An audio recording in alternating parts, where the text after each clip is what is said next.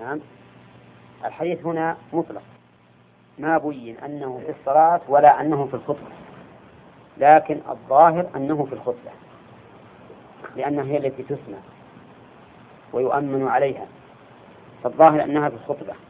ولكن يقول المؤلف أن البزار رواه بإسناد اللين إيش معنى اللين؟ اللين ضد القول. فهو في مرتبة بين الضعف والحسن إلا أنه غالبا للضعف أكثر أقرب. وهذا الحديث أخذ به الفقهاء رحمهم الله واستحبوا للإنسان أن يدعو للمسلمين في الخطبة. وقالوا إن هذا محل دعاء محل إجابة دعاء أو ترجى فيه الإجابة فينبغي أن يدعو للمسلمين بما يناسب. وقال بعض أهل العلم إن الدعاء في الخطبة واجب وأنه يجب أن يدعو في الخطبة للمسلمين والمسلمات والمؤمنين والمؤمنات. واستدلوا بأن هذا الحديث كان يفعل كذا. تشعر بالدو... يشعر بالدوام. وما داوم عليه النبي عليه الصلاة والسلام فإنه واجب. ولكن الصحيح أنه ليس بواجب. أولا لأن هذا الحديث كما رأيتم ضعيف فيه ضعف. الشيء الثاني أنه تقدم لنا أن القول أن الفعل المجرد لا يدل على العموم. غاية ما هنالك؟ أنه يدل على المشروعية إن كان عبادة وعلى الإباحة إن كان إن كان غير عبادة. وقوله نعم. يستغفر المؤمن في كل جمعة. إذا قلنا بالاستحباب كما قاله الفقهاء رحمهم الله فإنه لا ينبغي أن يداوم عليه. مداومة تحققه بالواجب لأن العامة يظنون أنه واجب. حتى إن بعض العامة الآن يعتقدون أنه يجب أن تختم الخطبة الأولى بقوله أقول قولي هذا وأستغفر الله لي ولكم. ولكافة المسلمين من كل ذنب فاستغفروا إنه الغفور الرحيم. ولو ختمها أحد بسوى ذلك ها؟ فاستنكروا. ويرى أنه يجب أن تختم الثانية بقوله إن الله يأمر بالعدل والإحسان. فمن أجل هذا ينبغي للخطيب أن لا يلتزم بهذا الدعاء بل ينبغي أن يدعه أحيانا. بل إنه ليس بسنة بهذا الخصوص. يعني ليس هناك سنة بخصوص بأن يقرأ هذه الآية إن الله يأمر بالعدل والإحسان أو أن يقرأ أقول قولي هذا وأستغفر الله لي ولكم. ما هو لازم؟ إنما ينبغي أن يدعو. وهل ينبغي أن يدعو لولاة الأمور في هذا المقام؟ نعم. نعم. من باب أولى حتى أن الإمام أحمد إن الإمام أحمد رحمه الله قال لو أعلم أن لي دعوة مستجابة لصرفتها لمن؟ للسلطان لأن بصلاحه صلاح الأمة. وهذا صحيح. ولكن ينبغي أن يستشعر الداعي إذا دعا لولاة الأمور بأن بأنه ينوي بذلك ولي الأمر الصغير والكبير. لا ينوي شيئا معينا لأن ولاة الأمور كما تكون مثلا كما تشمل أعلى مسؤول في الدولة كذلك تكون في من دونه. من وزرائه وأمرائه ورؤساء الأقسام الدولة ومدرائها. وغير ذلك لأن هؤلاء في الحقيقة هم الذين يسيرون دفة الدولة. ما هو خاص بالرئيس الأعلى للدولة؟ الرئيس الأعلى للدولة قد لا يعرض عليه إلا المسائل الكبار التي تحتاج إلى نظر. أما المسائل الأخرى التي قد تكون أشد ضرر أو أشد نفعا فتكون في من دونه.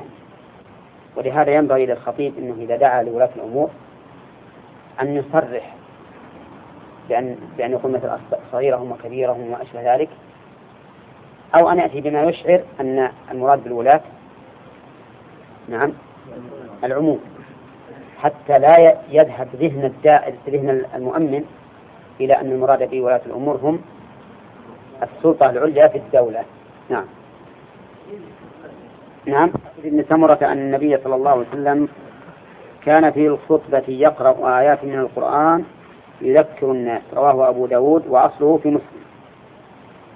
قوله كان يقرأ في الخطبة كان في الخطبة يقرأ آيات من القرآن. الكلام على لفظ كان تقدم. وقوله يقرأ آيات من القرآن آيات بالجر. كذا النص؟ بالجر. إيه بالجر؟ بالجر. أنا عندي مفتوح. أنا عندي مفتوح. هي بالنص. لكنها جمع السالم فينصب. ها؟ فينصب بالكسرة. نيابة عن الفتح. نعم. طيب إن لنا أبياتا كثيرة. خطأ. إن لنا أبياتا كثيرة. أبياتا صحيح؟ أي. جمع تكسير. أي نعم. طيب. يقول يقرأ من آيات من القرآن يذكر الناس. يقول أصله في مسلم وسبق أن أم هشام تقول إنها ما حفظت قاف والقرآن المجيد إلا من من لسان رسول الله صلى الله عليه وسلم يخطب بها يوم الجمعة. ولعل المؤلف يشير إلى ذلك. وهذا الحديث الذي نحن بصدده يدل على أن الرسول صلى الله عليه وسلم يخطب ويجعل في الخطبة آيات. وليس يقتصر على الآيات فقط بل كان يخطب ويقرأ آيات. هذه الآيات ينبغي أن تكون مناسبة لموضوع الخطبة. لأن وحدة الموضوع في الكلام لها شأن كبير في انضباط الفهم. إذ أننا لو شتتنا الموضوع تشتت ذهن السامع وكانت استفادته أقل. فإذا كانت الآيات مناسبة لموضوع الخطبة كان ذلك أحسن وأولى لأجل ألا تتشتت الأذهان وأما قول بعض المتأخرين إنه ينبغي أن تكون الآيات التي تقرأ في الصلاة مناسبة لموضوع الخطبة فإن هذا لا أصل له. وذلك لأن القراءة في الصلاة معينة من قبل من؟ من قبل النبي عليه الصلاة والسلام. فتارة يقرأ آه، الجمعة والمنافقين وتارة يقرأ سبح والغاشية. قال ابن شهاب أن رسول الله صلى الله عليه وسلم قال الجمعة حق واجب على كل مسلم في جماعة. إلا أربعة. إلا أربعة مملوك وامرأة وصبي ومريض. رواه أبو داود وقال لم يسمع طارق من النبي صلى الله عليه وسلم. وأخرجه الحاكم من رواية طارق المذكور عن أبي موسى. وعلى رواية الحاكم يكون الحديث يكون الحديث متصلا قوله الجمعة حق واجب. ما المراد بالجمعة؟ يعني صلاة الجمعة. وقول حق واجب. كلمة واجب صفة لحق وهي في المعنى توكيد له. إذ أن الحق هو الشيء الواجب الثابت. وقوله على كل مسلم إلا أربعة. كلمة مسلم تخرج الكافر. لأن الكافر لا يخاطب بالجمعة ولا بغيرها من الصلاة. يخاطب أولا بالإسلام. يخاطب بالإسلام. وقوله في جماعة. في جماعة هذا بيان. لكونها لا تصح في على انفراد بل لابد أن تكون في جماعة. فإذا أردت واجب على كل مسلم في جماعة فربما تشعر بأنه لا بد من ثلاثة رجال فأكثر. لأن عندنا هذا الذي أوجبناها عليه في جماعة قبله وأقل جماعة في الصلاة اثنان في الجمعة الثلاثة إلا أربعة. أربعة معينين بالشخص أو بالوصف بالوصف أولا مملوك. فالمملوك العبد ليس عليه جمعة. لماذا؟ لأنه مشغول بخدمة سيده. فإن كان مبعضا بعضه حر وبعضه عبد. تجب ولا لا؟ ينظر. إن كان بينه وبين سيده مهايئة بحيث يصادف يوم يوم الجمعة الوقت الذي هو فيه مالك لمنفعته. فإن الجمعة تجب عليه. ومعنى مهايئة أن يقول لك يا سيدي يوم ولي ولي يوم. فإذا كان كذلك وصادف الجمعة فإنه تلزم لأنه حينئذ مالك لنفسه في هذا اليوم. وامرأة امرأة لا تجب عليها الجمعة لأنها ليست من أهل الجماعة والاجتماع مع الرجال. وقوله صبي لماذا؟ لأنه ليس من أهل التكليف. فقد رفع القلم عن ثلاثة منهم الصبي حتى يبلغ. ومريض لماذا؟ لأنه لا يستطيع. طيب نشوف الأربعة النقطة الثانية. المملوك هل هو تخلف شرط أو وجود مانع؟ طيب والصبي والمرأة تخلف شرط. والصبي تخلف شرط. والمريض إلا أربعة مملوك. المملوك هذا مبتدأ الليلة. المملوك لا تجب عليه الجمعة. لماذا؟ لفوات الشرط أو لوجود المانع. المعروف من المذهب أنه لفوات الشرط ولذلك لا يرون أن أن المملوك أن المملوك أهل لإمامة الجمعة ولا لتكميل العدد عدد الجمعة على القول بأن لها عددا وهو معروف أنها أقل ثلاثة.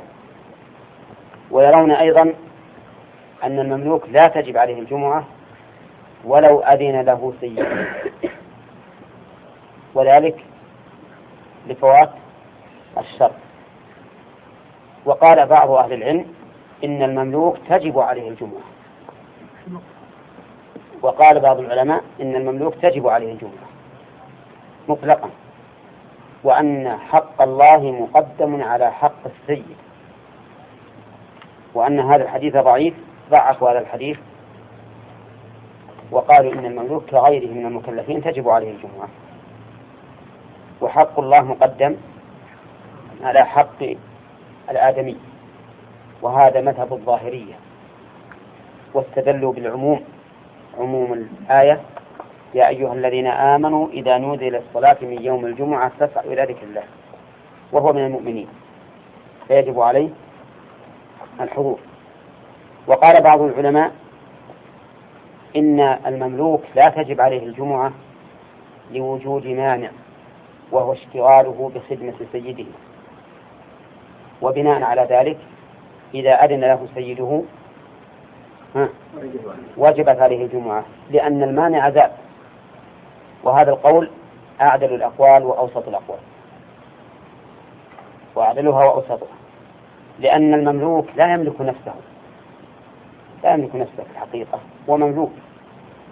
فإذا كان هناك مانع بأن لم يأذن له سيده بالجمعة فإنه لا يستطيع أن يتخلص. فيكون معذورا. نعم. وإذا أذن له زال العذر. فالصواب أن أن عدم وجوب الجمعة على المملوك لا لاختلاف الشرط ولكن لوجود المعنى. طيب هل نقول إن مثله الأجير؟ الأجير الحر. مثله؟ لأنه لأن زمنه مملوك. فيقال يعني مثلا أنا مستأجر واحد يشتغل عندي يوم الجمعة. فزمنه مملوك لي لكنهم يقولون إن هذا مستثنى شرعا. إن هذا مستثنى شرعا. أي حضور الجمعة مستثنى شرعا ما شمله عقد الإجارة. بخلاف المملوك. المملوك مملوك عينه ومنفعة لسيده وأما المستأجر فلا. وبناء على ذلك يكون الجواب الذي سألت عنه يا محمد. أه؟ رهيب. يكون الجواب الذي سألت عنه على أن الأجراء لا يجوز أن يدعوا الجمعة من أجل أن يقوموا بما استأجروا عليه. نعم إذا كان هناك إذا كان هناك إذا كان هناك شيء يحتاج إلى حراسة ولم يمكن أن يقوم به سوى هذا الرجل فإن الفقهاء رحمهم الله يرون أن ذلك عذر في ترك الجمعة والجماعة. دقيقة نكمل وقوله وامرأة امرأة ما تجب عليها الجمعة لماذا؟ لوجود المانع أو لفوات الشرط؟ لفوات الشرط لأنها ليست من الجمعات والجماعة. ولهذا لا يصح أن تكون إماما في الجمعة ولا تحسب من العدد المشترط في الجمعة لأنها لفوات الشرط. وصبي فوات الشرط أيضا. لأنه ليس أهلا للتكليف. فلا تلزمه الجمعة. بل ولا الجماعة ولا غيرها من العبادات لكنه يؤمر بالصلاة كما عرفتم لسبع ويضرب عليها لعشر تأديبا له وترويضا له على العبادة وتعويدا له عليها وليس لأنها واجبة عليه. ومريض. المريض لا تجب عليه الجماعة الجمعة أيضا آه لوجود المانع. وهو المرض الذي يمنعه من الصلاة. ولهذا لو حضرها المريض أجزأته وانعقدت به وصح أن يكون إماما فيها. وظاهر الحديث الإطلاق مريض ولكنه علق بوصف وهو المرض لسبب وهو المشقة. فإذا كان المرض يسيرا لا يشق معه حضور الجمعة فإنه يجب عليه حضور الجمعة. خلي بالكم. فهنا المرض ليس هو العلة لكن هو سبب العلة. والعلة الحقيقية هي المشقة. ولذلك لو كان هناك مشقة في غير مرض كما لو كان هناك مطر وحل فإنها تجوز الجمعة في الرحال ولا لا؟ تجوز كما ثبت ذلك عن النبي عليه الصلاة والسلام لأجل المشقة. فالمرض هنا ليس العلة ولكنه سبب العلة وهي المشقة. ولكنه إذا حضر أجزأت السؤال الثاني المريض هل هو لا تجب عليه الجمعة؟ اختلاف شرط. هو مسلم بالغ عاقل من أهل الوجوب لكن لوجود المانع هذا نفسه المملوك. هل نقول إن الرق وصف يمنع من وجوب الجمعة؟ يمنع من وجوب الجمعة؟ فيكون العلة تخلف تخلف الشرط أو نقول إن الرق ليس وصفا مانع من وجوب الجمعة لكن اشتغاله بخدمة سيده قد يمنعه من حضور الجمعة. فلا يكلف إياه. ابن عمر رضي الله عنهما قال قال رسول الله صلى الله عليه وسلم ليس على مسافر جمعة رواه الطبراني بإسناد ضعيف. نعم. قوله عليه الصلاة والسلام ليس على مسافر جمعة. الحديث يقول المؤلف من إسناده ضعيف. نعم. وعلى هذا فلا يعتمد عليه من جهة إسناده. ولكن لننظر لننظر في معناه. هل هو موافق لهدي النبي صلى الله عليه وسلم أم مخالف؟ نقول أما إذا كان الإنسان في سفر جماعة مسافرون جماعة مسافرون فإنه لا جمعة عليه. ولا تشرع لهم الجمعة ولا تصح منهم الجمعة.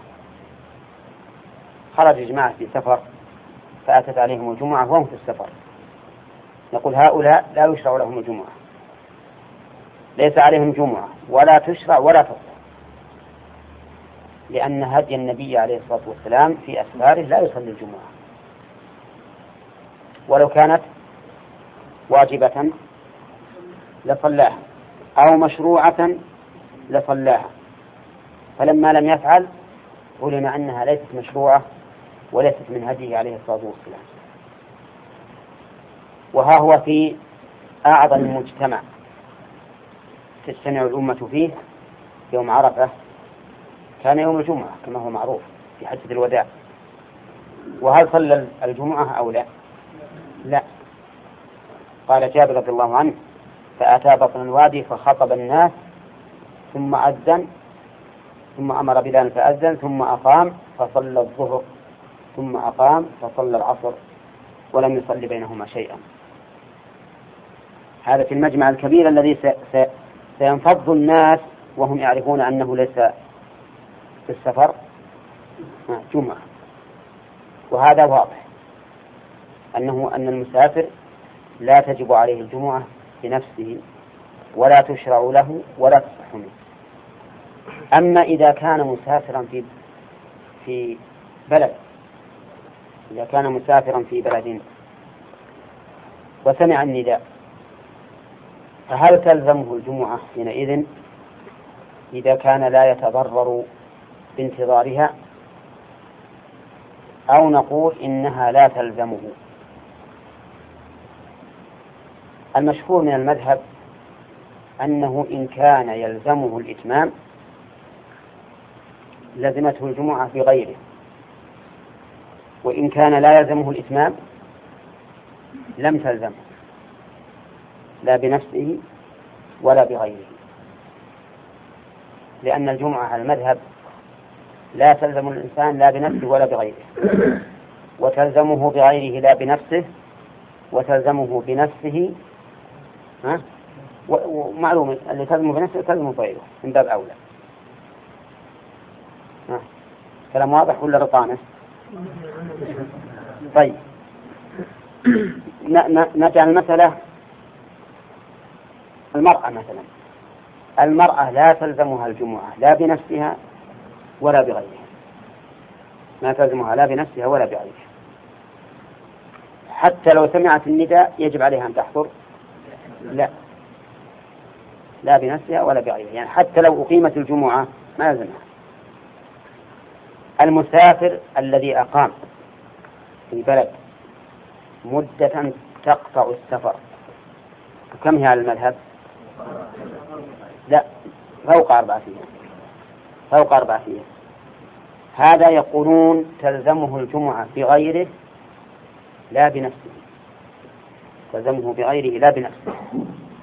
ما معنى تلزمه بغيره لا بنفسه؟ يعني إن أقيمت الجمعة لزمه حضوره وإن لم تقم لم تلزمه.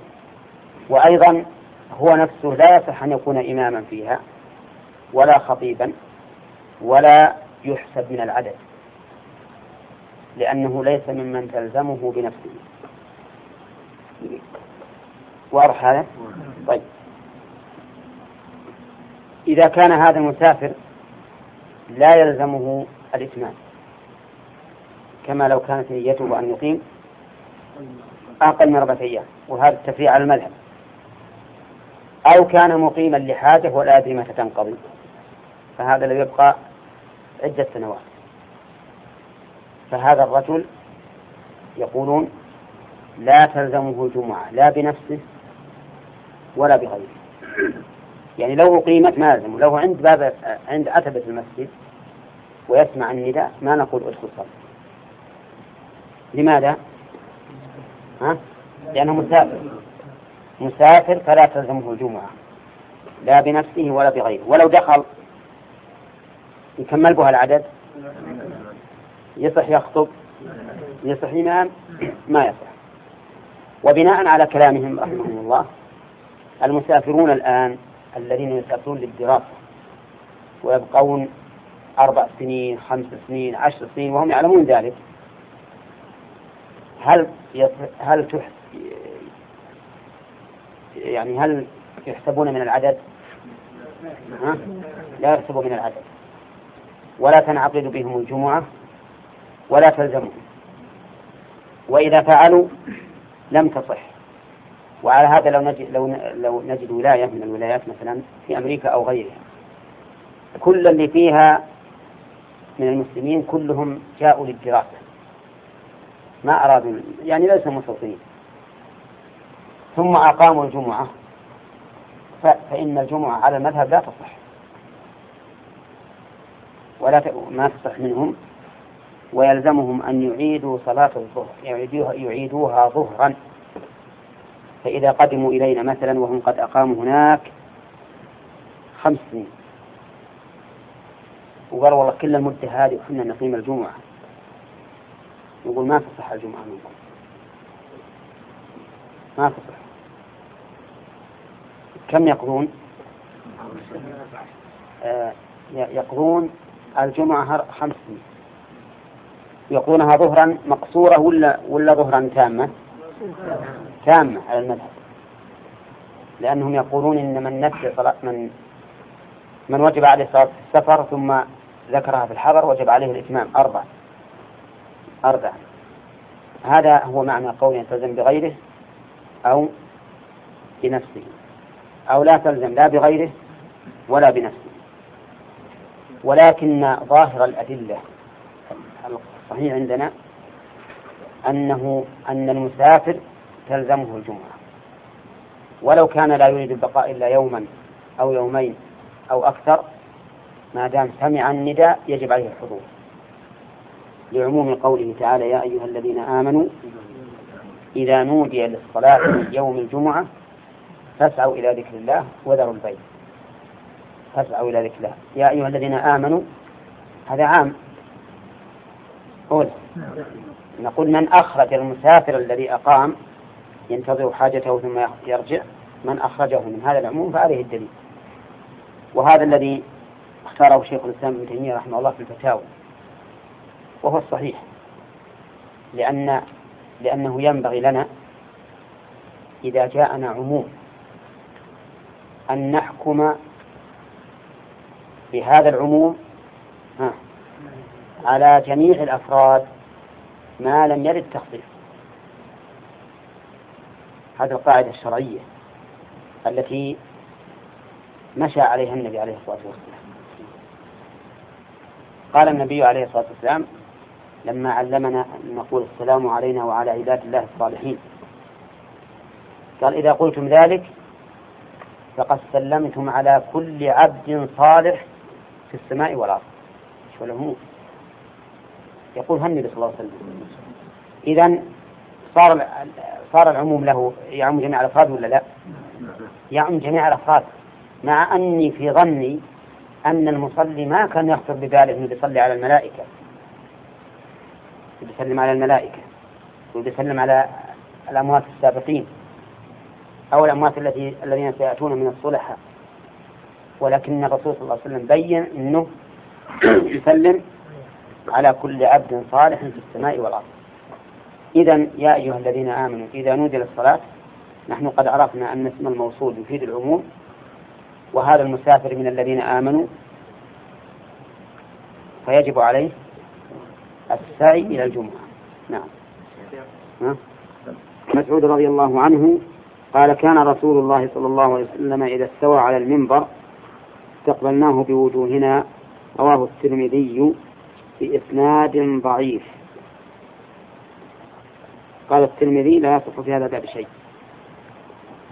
هذا الحديث يقول كان الرسول عليه الصلاة والسلام إذا استوى على المنبر معنى استوى؟ إيه على عليه واستقر. استقبلناه بوجوهنا يعني صرفنا وجوهنا إليه. وش الأجل؟ لأجل أن يطابق الوجه القلب يطابق الوجه القلب ولا شك أن كون الإنسان ينظر إلى الخطيب ببصره يقوي نظره إليه بقلبه أليس كذلك؟ فلهذا يعطي النظر إلى وجه إلى الخطيب يعطي قوة في وعي في وعي الخطبة وهذا الحديث وإن كان ضعيف السند لكنه من حيث المعنى قوي. إلا أنه كما قيده بعض أهل العلم خاص بمن كان قريبا بحيث إذا صرف وجهه إلى الخطيب لا ينصرف لا ينحرف عن القبلة. أما البعيد الذي ما يمكن إلا الانحراف عن القبلة فإن استقبال القبلة أهم ثم هو يعالج نفسه في إحضار قلبه. يعالج نفسه في إحضار قلبه. وبه, وبه نعرف رحمك الله أن الخطيب نفسه لا يلتفت. الخطيب في الجمعة لا يلتفت. خلافا لمن استحسنه من بعض الخطباء. استحسن أن الخطيب يتلفت يمين ويسار. فيقال لا الخطيب مقصود وليس بقاصد. الناس يتجهون إليه ولا يتجهون إليهم. هذا هو المعروف من هدي الرسول صلى الله عليه وسلم. أما الإنسان المعلم عشان ما تقولون وراك تلتفت لنا فإن هذا لا بأس به. نعم؟ إي نعم. يعني واجب عرفا. نعم؟ فهذا لا بأس به. وأما وأيضا إن التفات المعلم في فائدة أيضا لأجل تذكير الغافل وإيقاظا لينعس. نعم؟ حتى لا يحصل أي نعم. طيب المهم أن الخطيب يستقر على المنبر ويقصد كما قال الفقهاء رحمهم الله يقصد تلقاء وجهه. أما الذين حوله فيلتفتون إليه لأنه أبلغ في حضور القلب. فيتطابق الوجه والقلب في الاتجاه إلى الخطيب. وله شاهد من حديث البراء عند ابن خزيمة. أحيانا نسمع في في كلام المحدثين شاهد متابع أو ما أشبه ذلك. وش الفرق بين الشاهد والمتابع؟ ها؟ إذا قال له شاهد حين يقول له متابع. الشاهد للنص والمتابع للراوي إيه. الشاهد في المتن يعني معناه أن هذا المتن له شاهد من حديث صحابي آخر. وأما المتابعة فهي في السند بأن يوافق الراوي شخص آخر في الأخذ عن الشيخ ثم إنها تكون تامة إذا كانت في عن الشيخ وتكون قاصرة إذا كانت عمن فوقه أي فوق شيخه. وهذا ما نعم الله عنه. قال شهدنا الجمعة مع النبي صلى الله عليه وسلم فقام متوكئا على عصا أو قوس رواه أبو داود. قول شهدنا يدل على أن معه جماعة وهو كذلك فإنه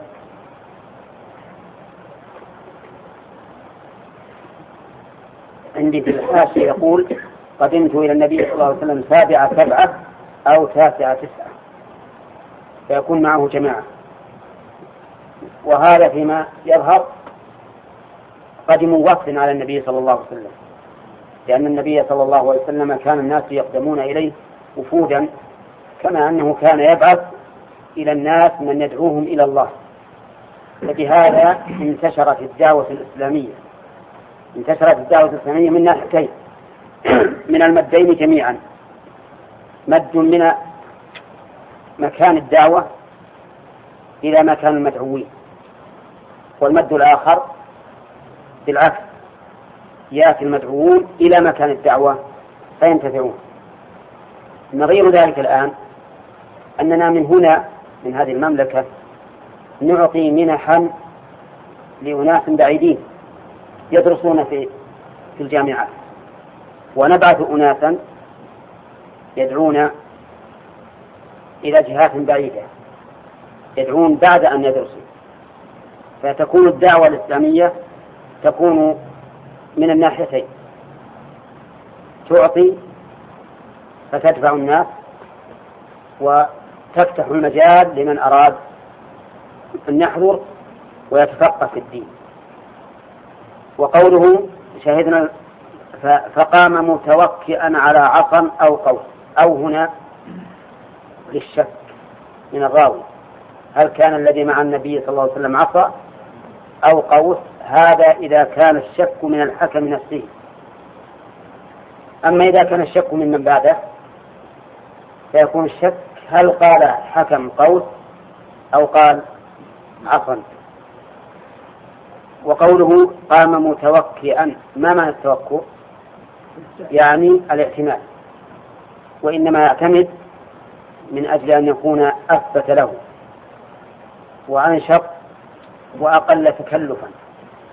لأن الاعتماد يعطي الإنسان قوة ونشاطا وثباتا كما أنه أيضا يعطيه من الضعف أو يمنعه من الضعف.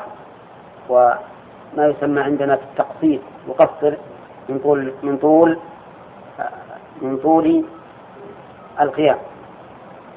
وقوله متوكئا على عصا أو قوس أخذ أهل العلم من ذلك أنه يستحب للخطيب أن يعتمد على قوس أو عصا. وزاد بعضهم أو سيف. نعم. لكن السيف لم يرد عن النبي عليه الصلاة والسلام. إنما ورد القوس أو العصا.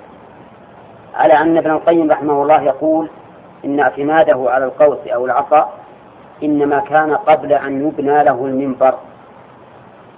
أما بعد أن بني له المنبر فإنه لم يكن يعتمد على شيء.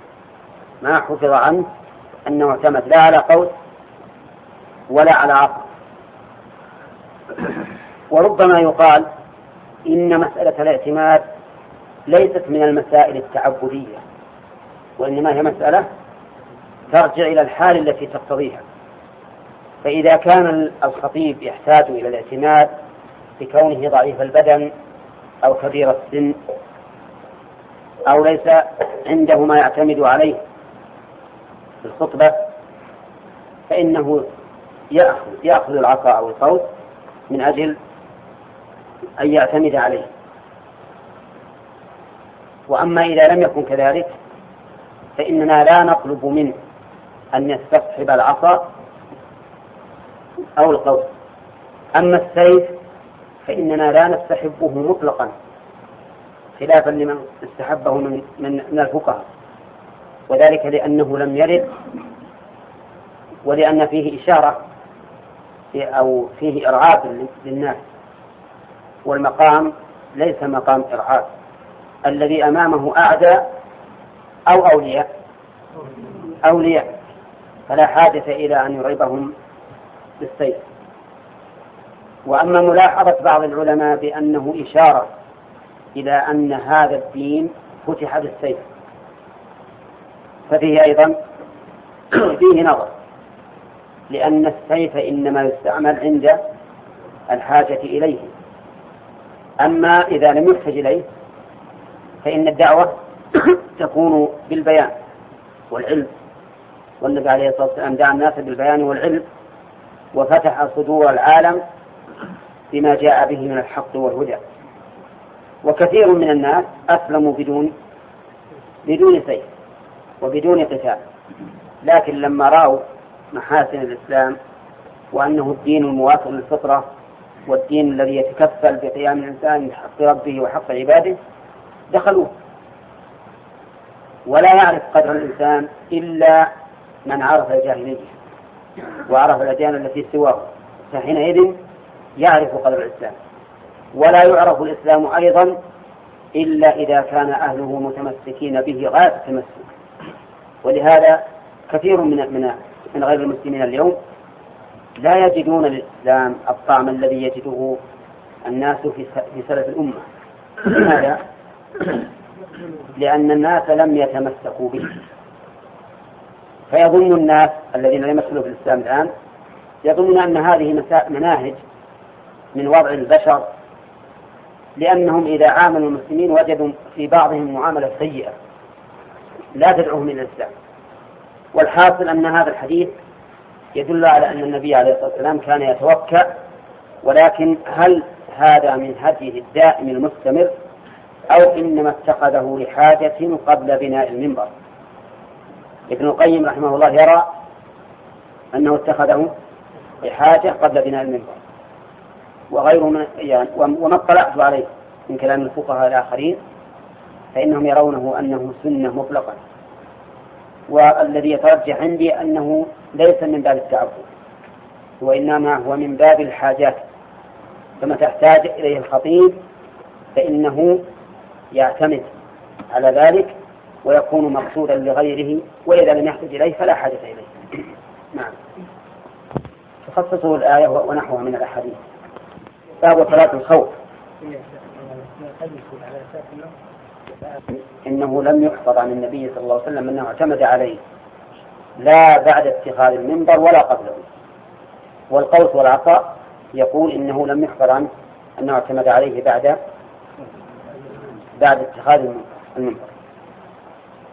ثم قال المؤلف باب صلاة الخوف.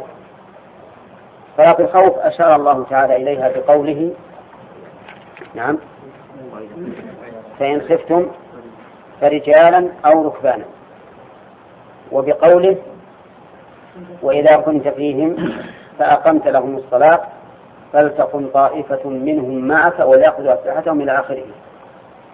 وقوله صلاة الخوف هو من باب إضافة الشيء إلى سببه باعتبار صفته. لا باعتبار أصل مشروعيته. نعم. لأن إضافة الشيء إلى سببه قد يكون باعتبار أصله وقد يكون باعتبار صفته. فمثلا إذا قلنا صلاة الكسوف فهو باعتبار الأصل والصفة. أولى لأن أصل الكسوف لولا الكسوف ما ما استحبت هذه. ثم لها صفة خاصة تتميز بها عن بقية الصلوات. فهذا باعتبار الأصل والصفة. وإذا قلنا تحية المسجد فهي باعتبار نعم دخول المسجد هو السبب لكن باعتبار الأصل مو الصفة. الصفة ما تخرج عن غيره لكن أصل مشروعية الركعتين هما هو دخول المسجد. وهنا صلاة الخوف. باعتبار لا باعتبار الصفة. أما الأصل فيه مشروعة ولو بدون خوف. الصلوات الخمس هي مشروعة ولو بدون خوف. فتبين أن إضافة الشيء إلى سببه إما أن يكون باعتبار أصله أو وصفه أو أصله ووصفه. باعتبار إضافة الشيء إلى سببه. إما باعتبار أصله أو وصفه. أو أصله ووصفه واضح؟ يعني معناه أن هذا السبب سبب لكونه على هذا الصفة. هذا السبب لمشروعيته وعدم مشروعيته. هذا السبب لمشروعيته وكونه على هذه الصفة. واضح الآن فهمتم؟ كل من باب إضافة الشيء إلى سببه. فمثلا صلاة الخوف؟ كونها على هذا الوصف المعين وش سببه؟ الخوف.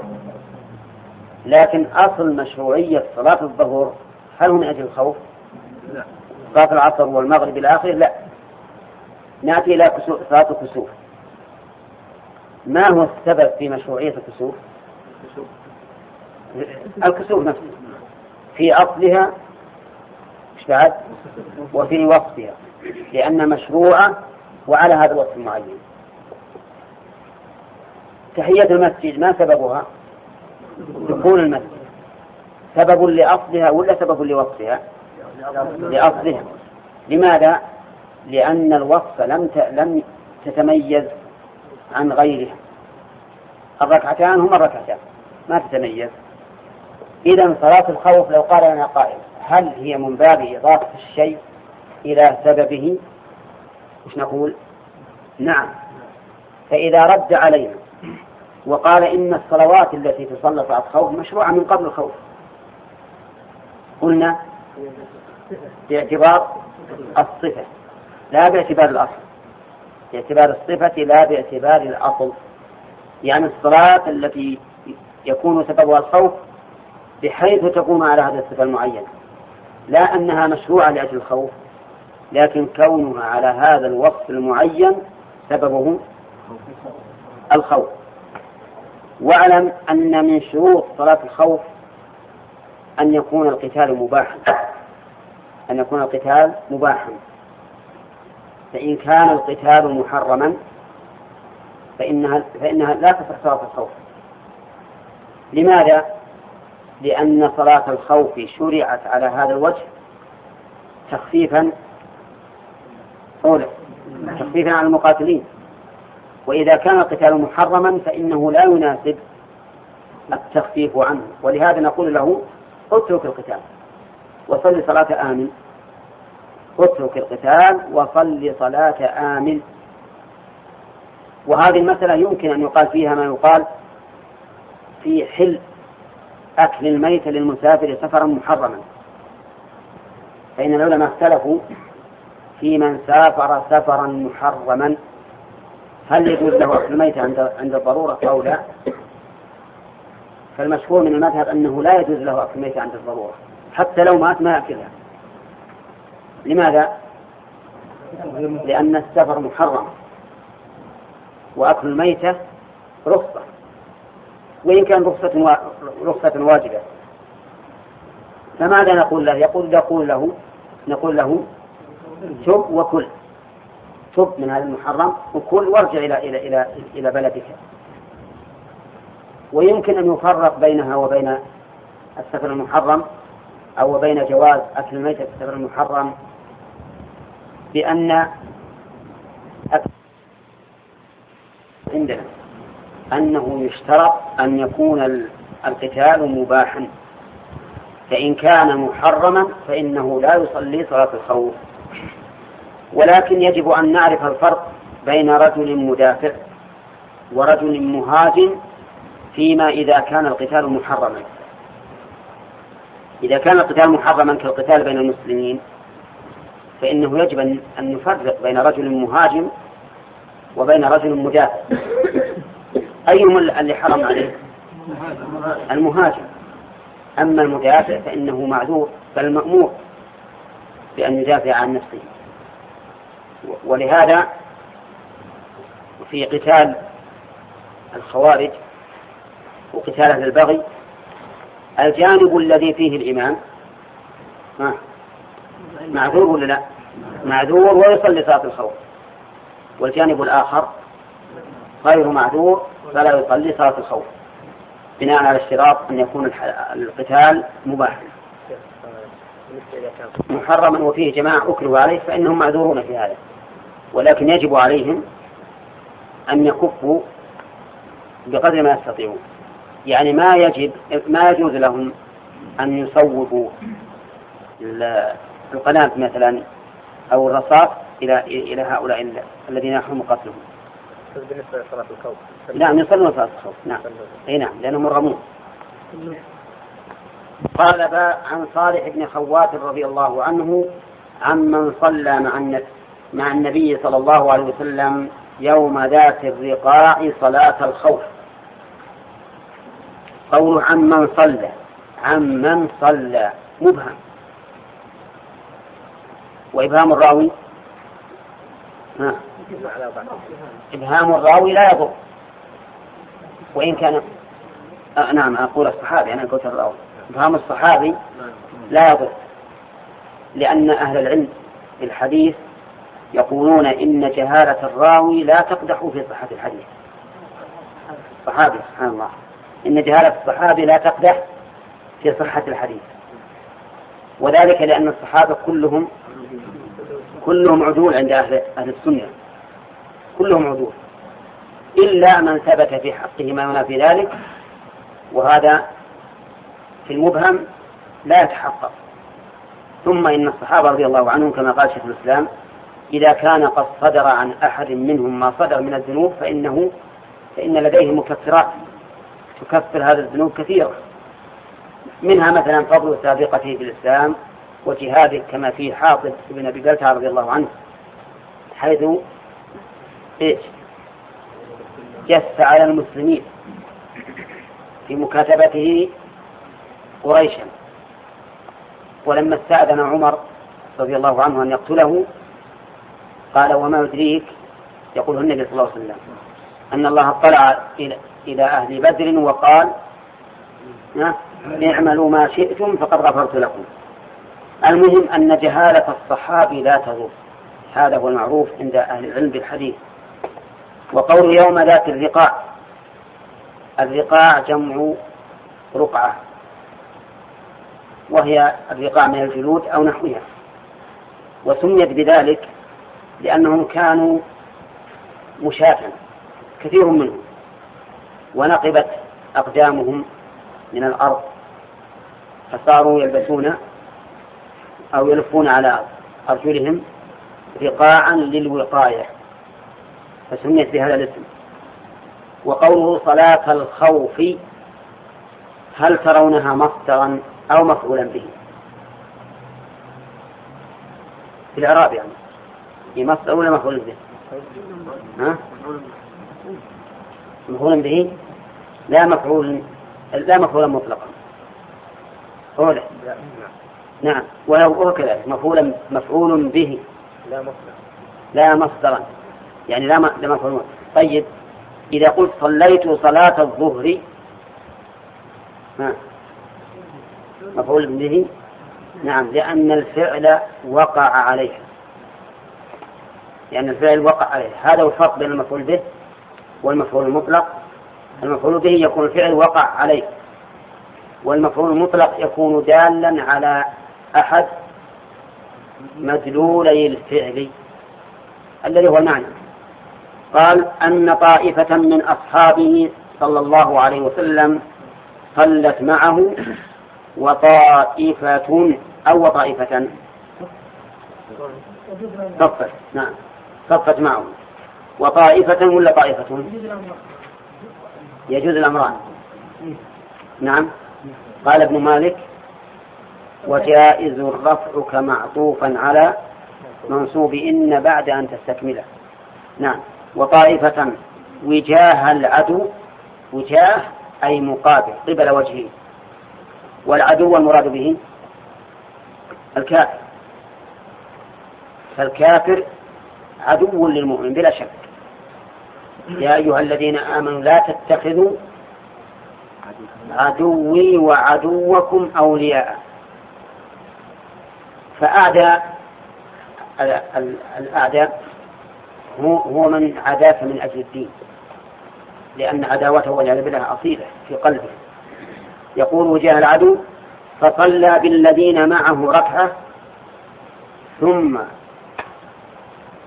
ثبت قائما وأتموا لأنفسهم ثم انصرفوا فصفوا وجاه العدو وجاءت الطائفة الأخرى فصلى بهم الركعة التي بقيت ثم ثبت جالسا وأتموا لأنفسهم ثم سلم بهم متفق عليه وهذا لفظ مسلم ووقع في المعرفة لمندة عن صالح بن خوات عن أبيه.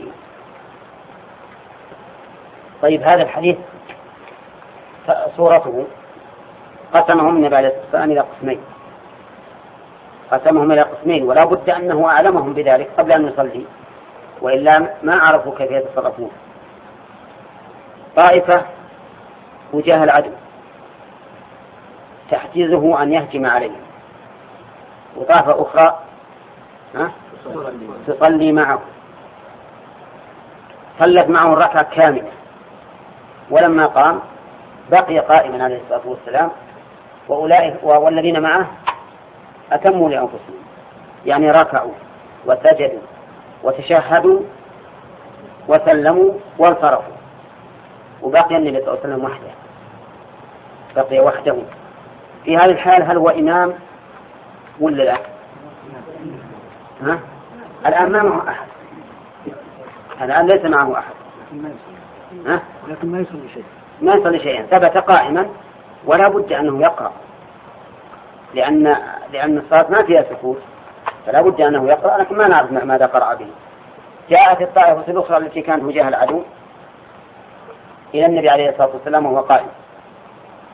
فكبروا ودخلوا معه وركعوا معه وسجدوا معه حتى جلس للتشهد وهم قاموا ولم تروا تسليمه؟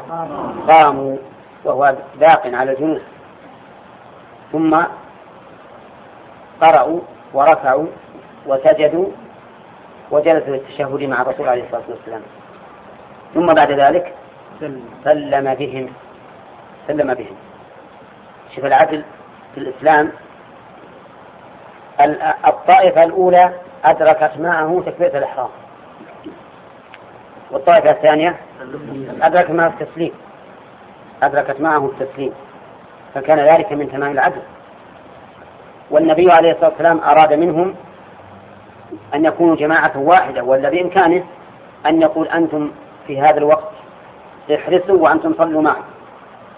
ويقول للحارسين في الوقت الثاني صلوا معي وأولئك يحرسون ممكن يجزاهم على التجزئة لكن من أجل أن يشعروا بأنهم أمة واحدة.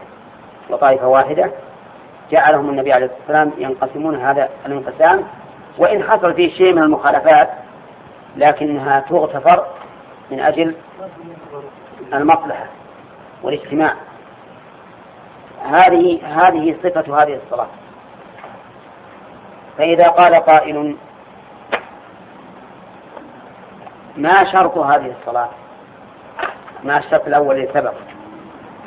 قلنا شرطها أن لا يكون العدو في وجه في جهة القبلة.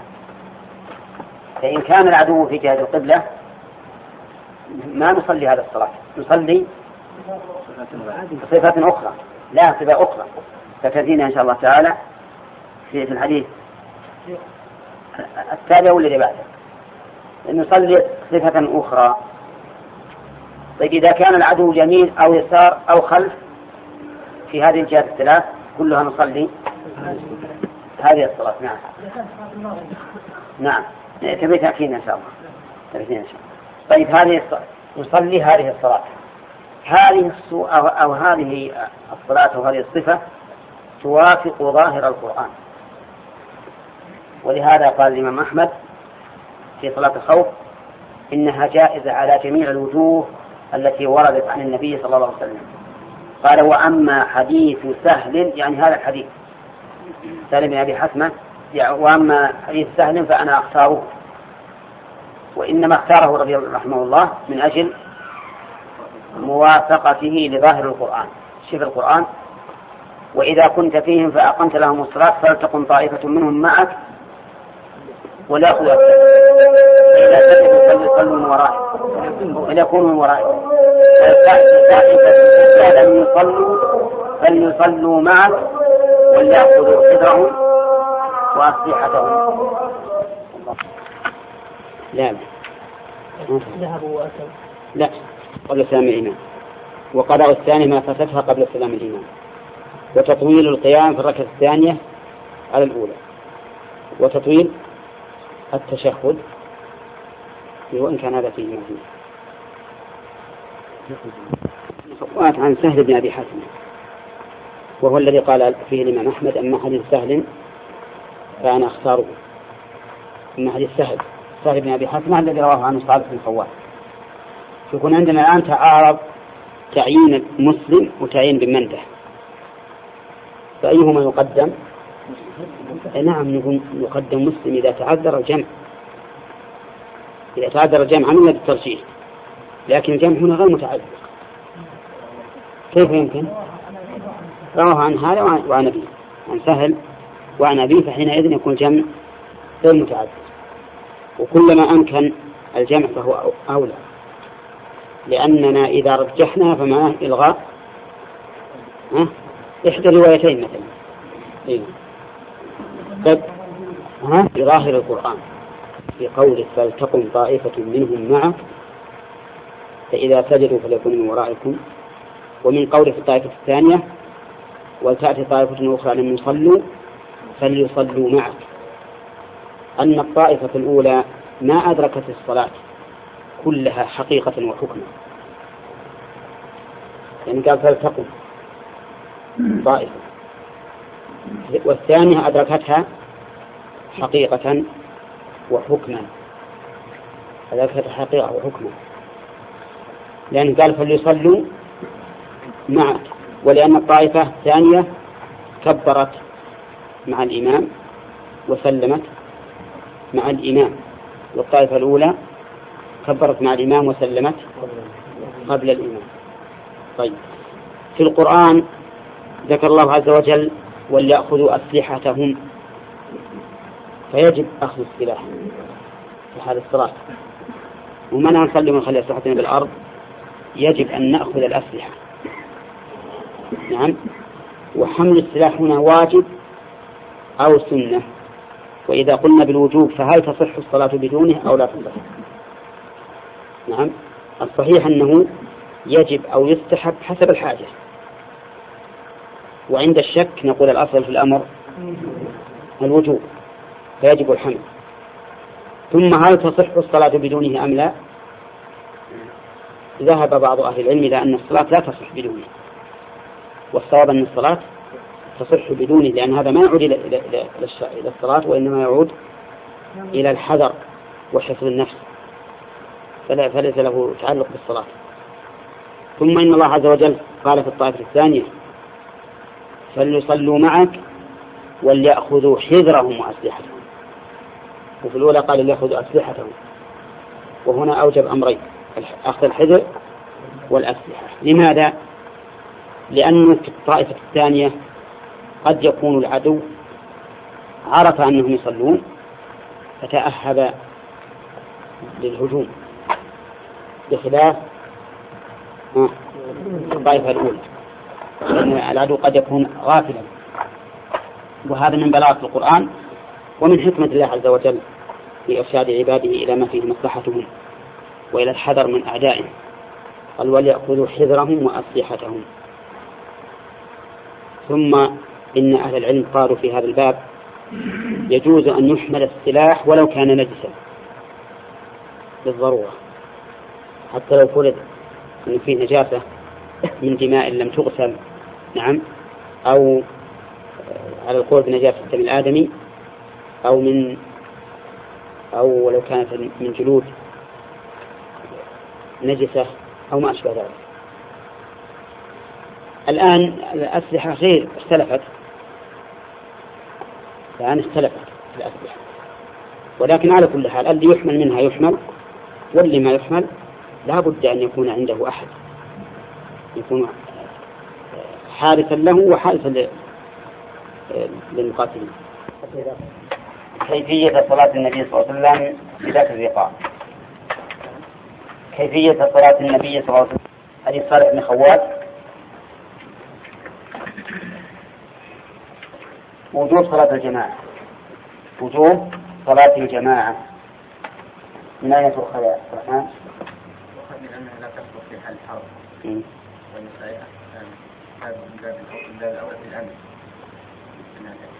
طيب.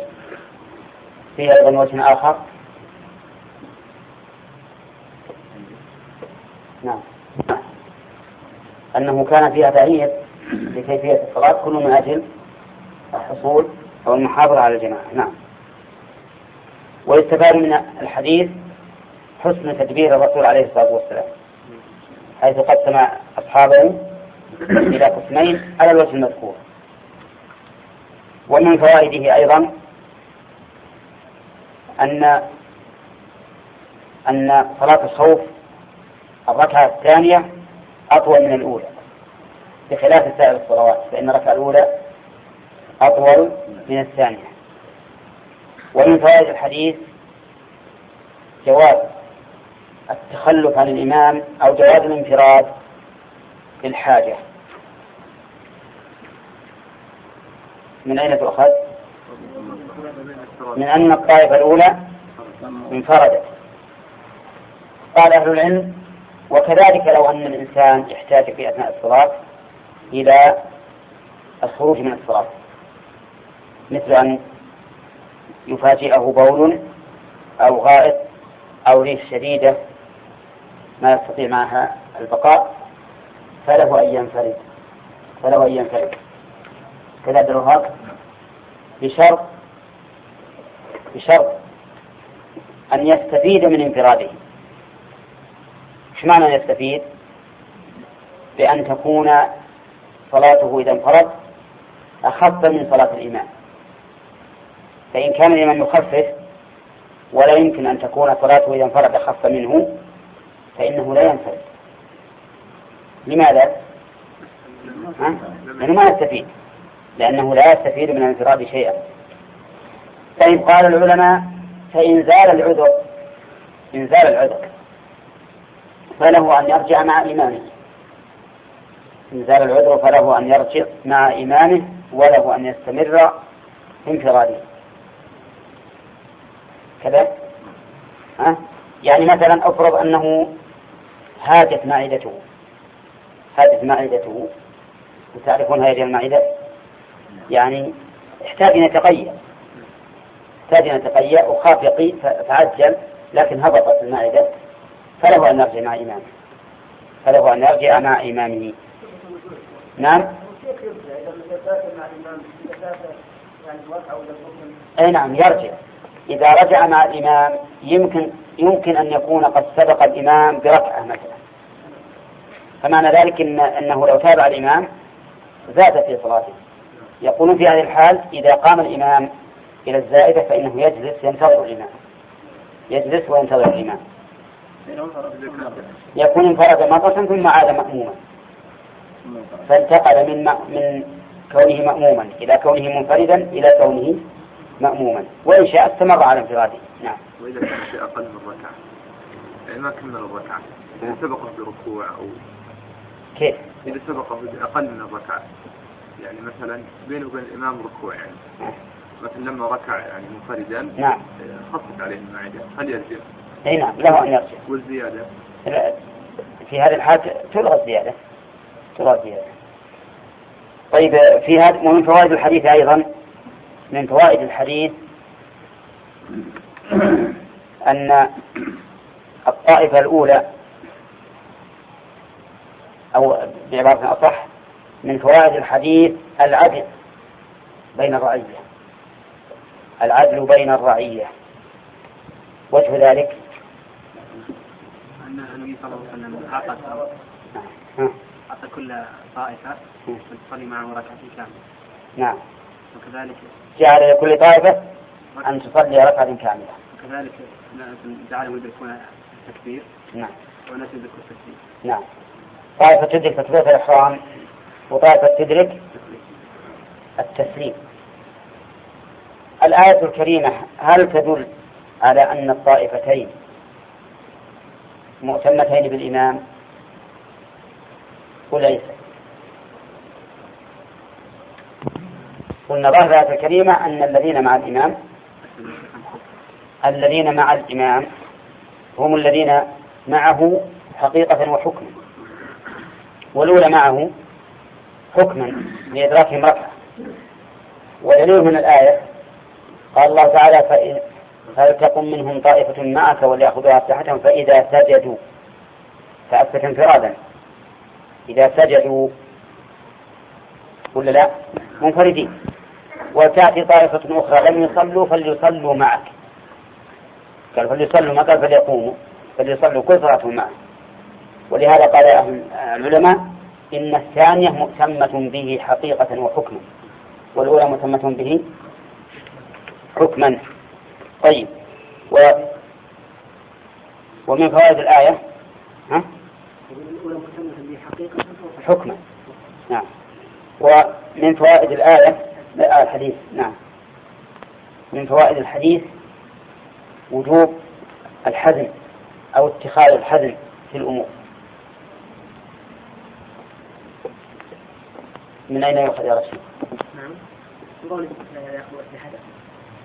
هذه في الآية. لا قلنا من الحديث.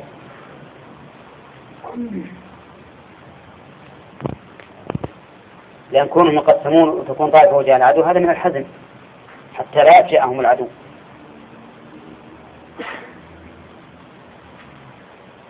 الظاهر إنه انتهى.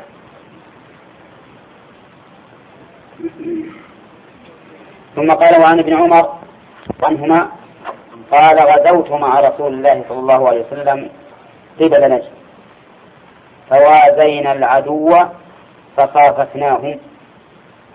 غزوت الغزو معناها الخروج للجهاد وقوله قبل نجد قبل بمعنى جهة جهة نجد وعلى هذا فهي ظرف مكان منصوبة على الظرفية.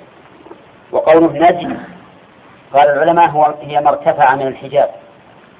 يعني معناها أنها هي المرتفعة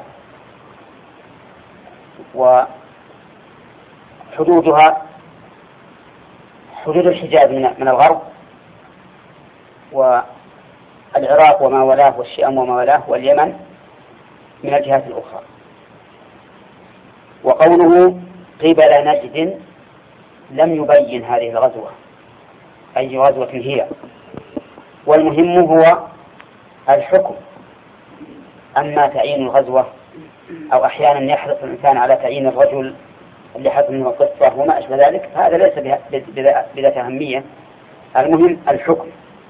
قال فوازينا العدو فصاففناه وازينا أي قابلنا. والعدو هم الكفار المحاربون. فصاففناهم يعني كنا صفا تجاههم فقام رسول الله صلى الله عليه وسلم فصلى بنا. فقامت طائفة معه وأقبلت طائفة على العدو. إلى هنا أظنه واضح الحديث الأول. طائفة معه وطائفة قامت أمام العدو. يقول وركع بمن معه وسجد سجدتين ثم انصرفوا مكان الطائفة التي لم تصلي فجاءوا فركع بهم ركعة وسجد سجدتين ثم سلم. فأقام فقام كل واحد منهم فركع لنفسه ركعة وسجد سجدتين متفق عليه واللفظ للبخاري. هؤلاء من هنا اختلف الحديث الثاني والأول. هذا الحديث لما صلى بالطائفة الأولى ركعة انصرفت الطائفة الأولى وهي على صلاتها انصرفت إلى العدو. وقامت وجاه العدو وهي على صلاتها ثم جاءت الطائفة الثانية فصلى بهم النبي صلى الله عليه وسلم ركعة في بقية وسلم. ثم قاموا وأتموا لأنفسهم. ثم انصرفوا وجه العدو ورجعت الطائفة الأولى فأتمت لنفسها فاختلف عن الأول ولا لا؟ اختلف اختلافا عظيما وفيه من عن الأول أن الطائفة الأولى ذهبت تقاتل وهي على صلاتها مع أنها ستستدبر القبلة وسيحصل منها أفعال كثيرة ولكنه يرخص في ذلك لأجل الضرورة والحاجة. لأجل الضرورة والحاجة. وفيه من هذا الحديث مما سوى الأول فيه دليل على أن الحركات الكثيرة في الصلاة لا تؤثر. إذا كانت للضرورة إذا كانت للضرورة. وقد سبق لنا تقسيم أو تقسيم حركات الصلاة إلى خمسة أقسام. منها الجائز وهو الكثير للضرورة. ويدل لذلك قوله تعالى فإن خفتم فرجالا أو ركبانا. ومن فوائد هذا الحديث الزاد على ما سبق أنه يجوز عدم استقبال القبلة أيضا للضرورة. أولى لأن هؤلاء استقبلوا القبلة للضرورة وكذلك يسقط استقبال القبلة إذا كان الإنسان عاجزا عنه. وكذلك يسقط استقبال القبلة في التنفل في الحضر. في السفر؟ نعم التنفل في السفر على الراحلة أو راجلا أيضا. ويستفاد من هذا الحديث زيادة على ما سبق أن الطائفة الثانية أتموا بعد سلام الإمام. في الأول سلموا مع الإمام فأتموا قبل أن يسلم الإمام. ولا نظير لها في المسألة الأولى في الحديث الأول. أما هذا فهو على القواعد ولا لا؟ على القواعد. ما فاتكم فأتموا. ونعم أيهم اللي هي؟ ها؟ كيف؟ نعم هذه فائدة صحيح. هذه فائدة سهونا عنها وهي فائدة. أن الإمام ينتظر من فاتته الصلاة بخلاف غيره. وإحنا ذكرناها في, في الأول. ذكرنا إن فيها أربع أربع صفات. أولى أربع صفات خالفت فيها غيرها من الصلوات. ذكرناها في في درس سابق. نعم. لو أخذنا بقياس أما أولئك القوم من تق... نعم. يعني كل المصلين انشغلوا أخيرا في الصلاة كلهم يصلون يعني كيف العدو قريب لا في بعض في بعض الروايات أن الذين دخلوا مع الإمام الأخير أتموا لأنفسهم ثم ذهبوا إلى مكان أولئك ورجع أولئك فأتموا لأنفسهم. وهو أه، لا رسول الله سلم الرسول سلم النبي صلى الله عليه وسلم سلم بالثانية وقامت الثانية تقضي ما عليها. ثم انصرفت إلى العدو وجاءت الأولى فأتمت صلاتها. في مكانها بدون بدون بدون إمام إيه بدون إمام انتهى صلى الله لأن النبي صلى الله عليه وسلم سلم قبل أن يقضى هؤلاء صلاتهم صلاتهم. يعني جاءوا فقط للمحل يعني. جاءوا للمحل فقط. وأت- وأتموا صلاتهم. لا هم على كل حال يصيرون في الصف. ثم إن الرجوع إلى مكان الصلاة أمر مطلوب. هذا النبي صلى الله عليه وسلم لما سهى في صلاة صلاة سلم من ركعتين وقام إلى الخشبة ويذكره ما قضى في صلاة في مكانه. ذهب آه، تقدم إلى مكان صلاته وأتمها آه، في رواية أخرى. هذا هذا الحديث يقول ثم سلم فقام كل واحد منهم فركع لنفسه ركعة وسجد سجدتين متفق عليه. لكن مختصر. ما ذكر حال أولئك الآخرين. نعم. طيب بقينا الآن عندنا صفتان. أيهما أرجح؟ لو أراد الإنسان أن يرجح. لكان الأولى أرجح. أرجح لأن لها ميزات. ولأن فيها سلامة من الأعمال الكثيرة اللي في أثناء الصلاة. ولهذا قال الإمام أحمد أما حديث سهل فأنا أختاره. وين حديث سهل؟ هو صالح بن خوات لأنه رواه عن سهل النبي حسن هذه إذا صفتان نعتبرهما؟ عندنا صفتين من صفات من صفات الخلق. الصفة الثالثة من صفات الخوف الصفة الثالثة عن جابر رضي الله عنه قال شهدت مع رسول الله صلى الله عليه وسلم صلاة الخوف فصفنا في صفين. صف خلف رسول الله صلى الله عليه وسلم والعدو بيننا وبين القبلة. فكبر النبي صلى الله عليه وسلم. وكبرنا جميعا ثم ركع وركعنا جميعا ثم رفع رأسه من الركوع ورفعنا جميعا ثم انحدر بالسجود والصف الذي يليه وأقام الصف المؤخر.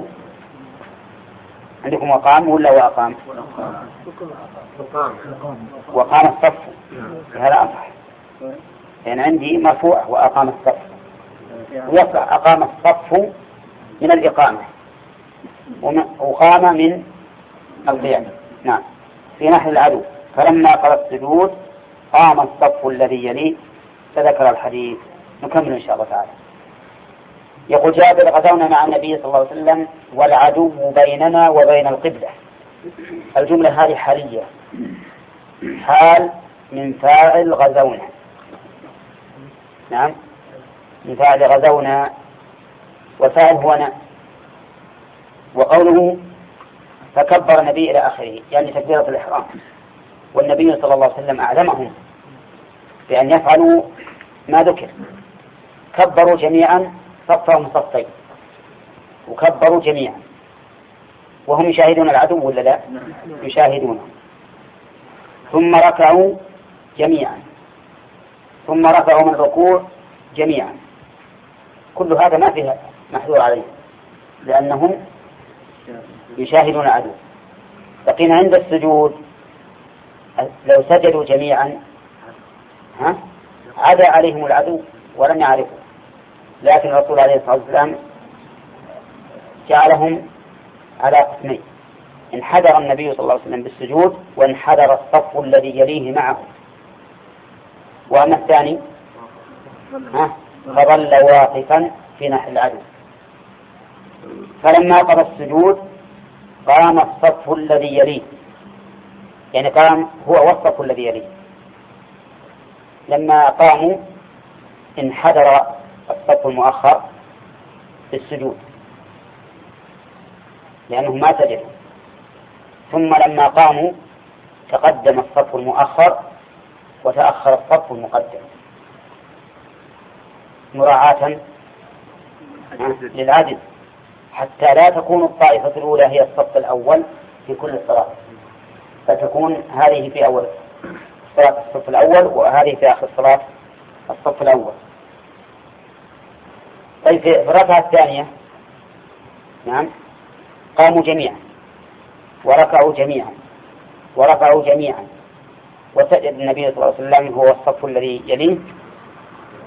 وبقي هؤلاء قياما. ولما جلس النبي صلى الله عليه وسلم للتشهد انحدر الصف المؤخر القائم بالسجود فسجد السجدتين وجلس. ثم سلم بهم النبي صلى الله عليه وسلم. واضح؟ فهذه الصفة تجوز أيضا لكن اشترط العلماء لجوازها شرطين. الشرط الأول أن يكون العدو تجاه القبلة. أن يكون العدو تجاه القبلة. والشرط الثاني أن لا يخافوا كمينا يأتيه من الخلف. فإن خافوا كمينا يأتيه من الخلف يرجعون إلى الوجه الأخرى. إنما إذا إذا تم الشرطان فإنهم يصلون هذه الصلاة. وهذه الصلاة كلنا نعلم أن الجماعة كلهم شاركوا النبي صلى الله عليه وسلم في التكبير تكبيرة الإحرام وفي التسليم. نعم وفي التسليم. اختلفوا في المكان المكان تعاقبوا. صار الذين في الصف الأول في الركعة الأولى صاروا في الصف الثاني في الركعة الثانية والذين في الصف الثاني في الركعة الأولى صاروا في الصف الثاني في الصف الأول في الركعة الثانية. نعم. أي معلوم ضروري. السجود يختلفون نعم. بالنسبة للركوع. نعم. ركعوا جميعا. نعم. ما فيه محذور من ناحية العدو لا لأن الراكع يستطيع أنه ينظر فوق. وفي هذه الحالة لا حرج. طيب نأخذ فوائد الحديث. نعم. نعم. نعم. لا هو على كل حال تعرف البر ما فيه ما فيه يعني نهاية. ما في نهاية. ومعلوم أن الرسول اللي معه كثير. يعني مثلا وش تظن؟ مثلا نقدر أنهم 400 صفهم صفين صفهم صفين إلا إذا كان ما يمكن هو يصفهم على حسب الحال ويخلي ثلاثة صفوف على هذا النحو وثلاث صفوف على النحو الآخر. وإذا كان يخشى مثلا من من عدم من الارتباك وعدم الانتظام فهو يقول لهم مثلا أنتم آه، سووا أنفسكم هذه الصلاة والثانيين في الصلاة الثانية هم الأولين وهكذا. ويعدل بينهم على هذا الوجه. على يمينه مرة يسجدون اللي على اليسار أي. أي بس المهم التقدم. ما هي مشكلة السجود ممكن يسجدون ثلاثة صفوف أو أربعة صفوف ويبقى واحد الأخير. لكن الكلام على التقدم والتأخر المكان. كل واحد منهم مد يتقدم.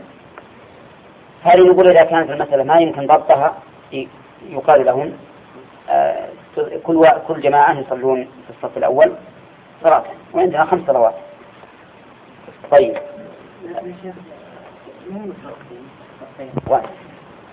هذه الصفة واشترط فيها إيش؟ شرطان الشرط الأول أن يكون العدو تجاه القبلة والشرط الثاني أن لا يخافوا كمينا. أن لا يخافوا كمينا. طيب هذه الصلاة يستفاد أو هذه الصفة يستفاد منها فوائد.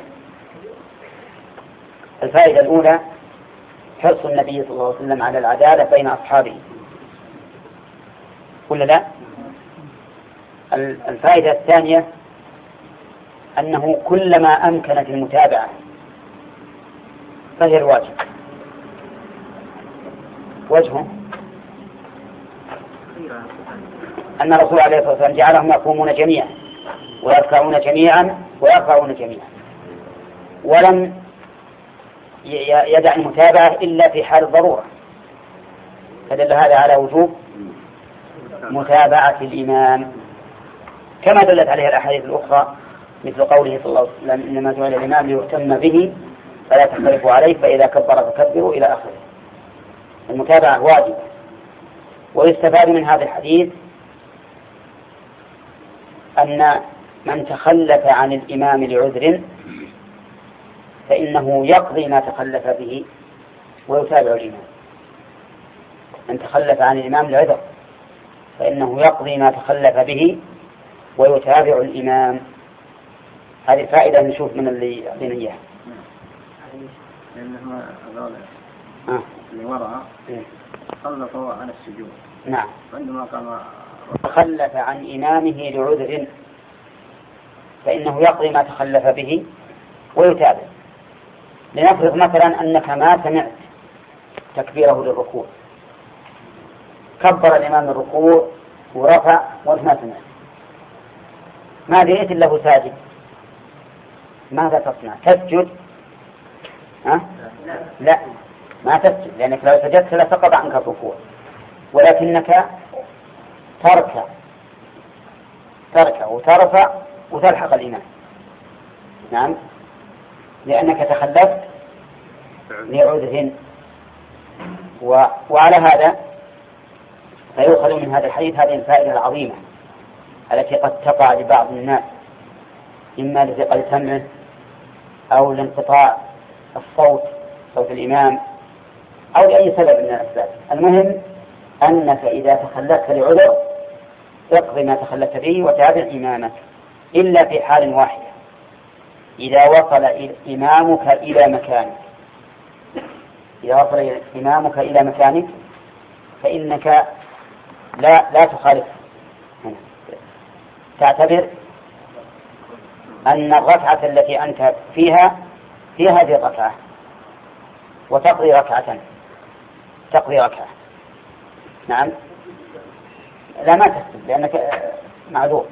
ما هو هذا السهو نعم. يعني مثلا أنت الآن قائم مع الإمام. الإمام انقطع صوته. انقطع صوته. ركع ورفع وسجد وقام. يوم قام مريء نسمع الصوت. وهذه تقع كثيرا. تقع كثيرا في في مكبر الصوت. ربما يكون إمام في الجمعة. ينقطع الصوت في الركعة الأولى. أنت تسمع يقرأ سبح اسم ربك الأعلى. ثم يسكت ولا تدري وش حصل؟ بقيت واقفا فلما فما فما ألبثت حتى سمعته يقرأ سبح. آه، هل أتاك حديث الغاشية؟ هل أتاك حديث الغاشية؟ إذا عرفنا الآن أنه في الركعة الثانية. ها؟ تعتبر هذه الركعة الأولى بالنسبة لك. قال أهل العلم وفي هذه الحال تكون لك ركعة ملفقة. ملفقة. من ملفقة؟ من الأولى والثانية بالنسبة للإمام. الآن صرت شاركت الإمام في الأولى وشاركته في الثانية. فإذا سلم تأتي بركعة. إذا سلم تأتي بركعة. لأنها فاتت نعم. ها؟ يعني إذا إذا انقطع الصوت ما يتصرف هذا المأموم لا المهم أنه وقف هو. اللي حصل أنه وقف. أما عاد إذا انقطع الصوت وأيدت من إصلاحه فتصرف ما تستاهل واقف دائما. لا بد أن تتصرف. لكن إن كنت في الجمعة ولم تدرك ركعة فتكمل ظهرا. كم ظهرا؟ نعم. لا يعني إذا الصوت. نعم. له طابع خاص. يعني تليق بالمقام نعم. يعني بس قياس على الصلوات الباقية. نعم في حالة الأمن وعنه. لا هو بس العذر. القياس والجامع بينهما العذر. ولهذا أنا مثلا فيما في فيما لو لو لم يكن عذر بالتخلف لو تخلفت بركن بدون عذر بطل الصلاة. لكن إذا كان لعذر والعذر واحد. لا فرق بين هذا وهذا. ونعم ويستفاد من من هذا الحديث. يستفاد من هذا الحديث جواز العمل للتقدم إلى الصف. يعني معناه أنه يجوز للإنسان أن يتحرك للتقدم إلى الصف. من أين يؤخذ؟ من تقدم الصف الثاني؟ ها؟ إلى الصف الأول. طيب الرجوع نقول يستفاد منه الرجوع؟ أي نعم أي نعم الرجوع. وكيف ذلك؟ لنفرض أنك أتيت دخلت المسجد وفيه رجلان يصليان. فيه رجلان يصليان. تدخل معهما. أين يكون موضعك؟ أنت وأنت والمأموم الآخر؟ خلف الإمام. يرجع المأموم. ولا لا؟ يرجع المأموم. فهنا رجع لمصلحة المصافة رجع لمصلحة المصافة نعم. عبد الرحمن؟ الله عليك إذا قلنا إن الإمام كان في الركعة الأولى نعم. أول أقربا نعم. فيخرج فيضربها يعني فطول في هذا الشيء. مثلا ذهب مثلا عن سجدتين كذا. إيه. لا, لا الإنسان إذا كان في الصلاة فهو يقصد هذه ما لم يخشى فساد صلاته يعني العقرب والحية والكلب العقور والذئب وغيره في الصلاة ما تقتله إلا إذا كان لا يفسد الصلاة يعني بحيث تكون الحركة قليلة ولا تحتاج إلى الانصراف عن القبلة إلا إذا هاجمك إذا هاجمك فلا حرج أن تخرج من صلاتك ولا كنت يعني قصدي أن تخرج من الجماعة وتقاتله لا حرج. نعم وفاتك شيء ماذا تعمل؟ هل إن, إن, إن انتهيت منه فلك أن ترجع مع الإمام. بدون أن تعيد الذي فات؟ لا اللي فات المفروض أنك تصليها. كان تستطيع أن تصلي وأنت وأنت قادر صل. إن خفتم فرجالا وركبانا.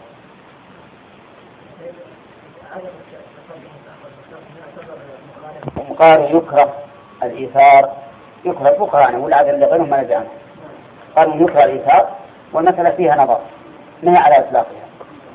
قد يكون مثلا يكون من والذكر من البر أنك إذا جيت أنت وياك تمشون توثروا بالمكان الفاضل. فالمسألة ما هي على إطلاقها. أما من آثر رغبة عن الفضل رغبة عنه. فلا شك أن هذا خطأ. وأما إذا كان لمصلحة يراها فلا حرج لو رأيت ولدت في الصف الثاني أو الثالث وأنت الأول وتأخرت وتقدمه برا به أو رأيت إنسان كبير ما قصدك رغبة عن عن الفضل. فهذا لا بأس به. نعم. في أيضا نعم.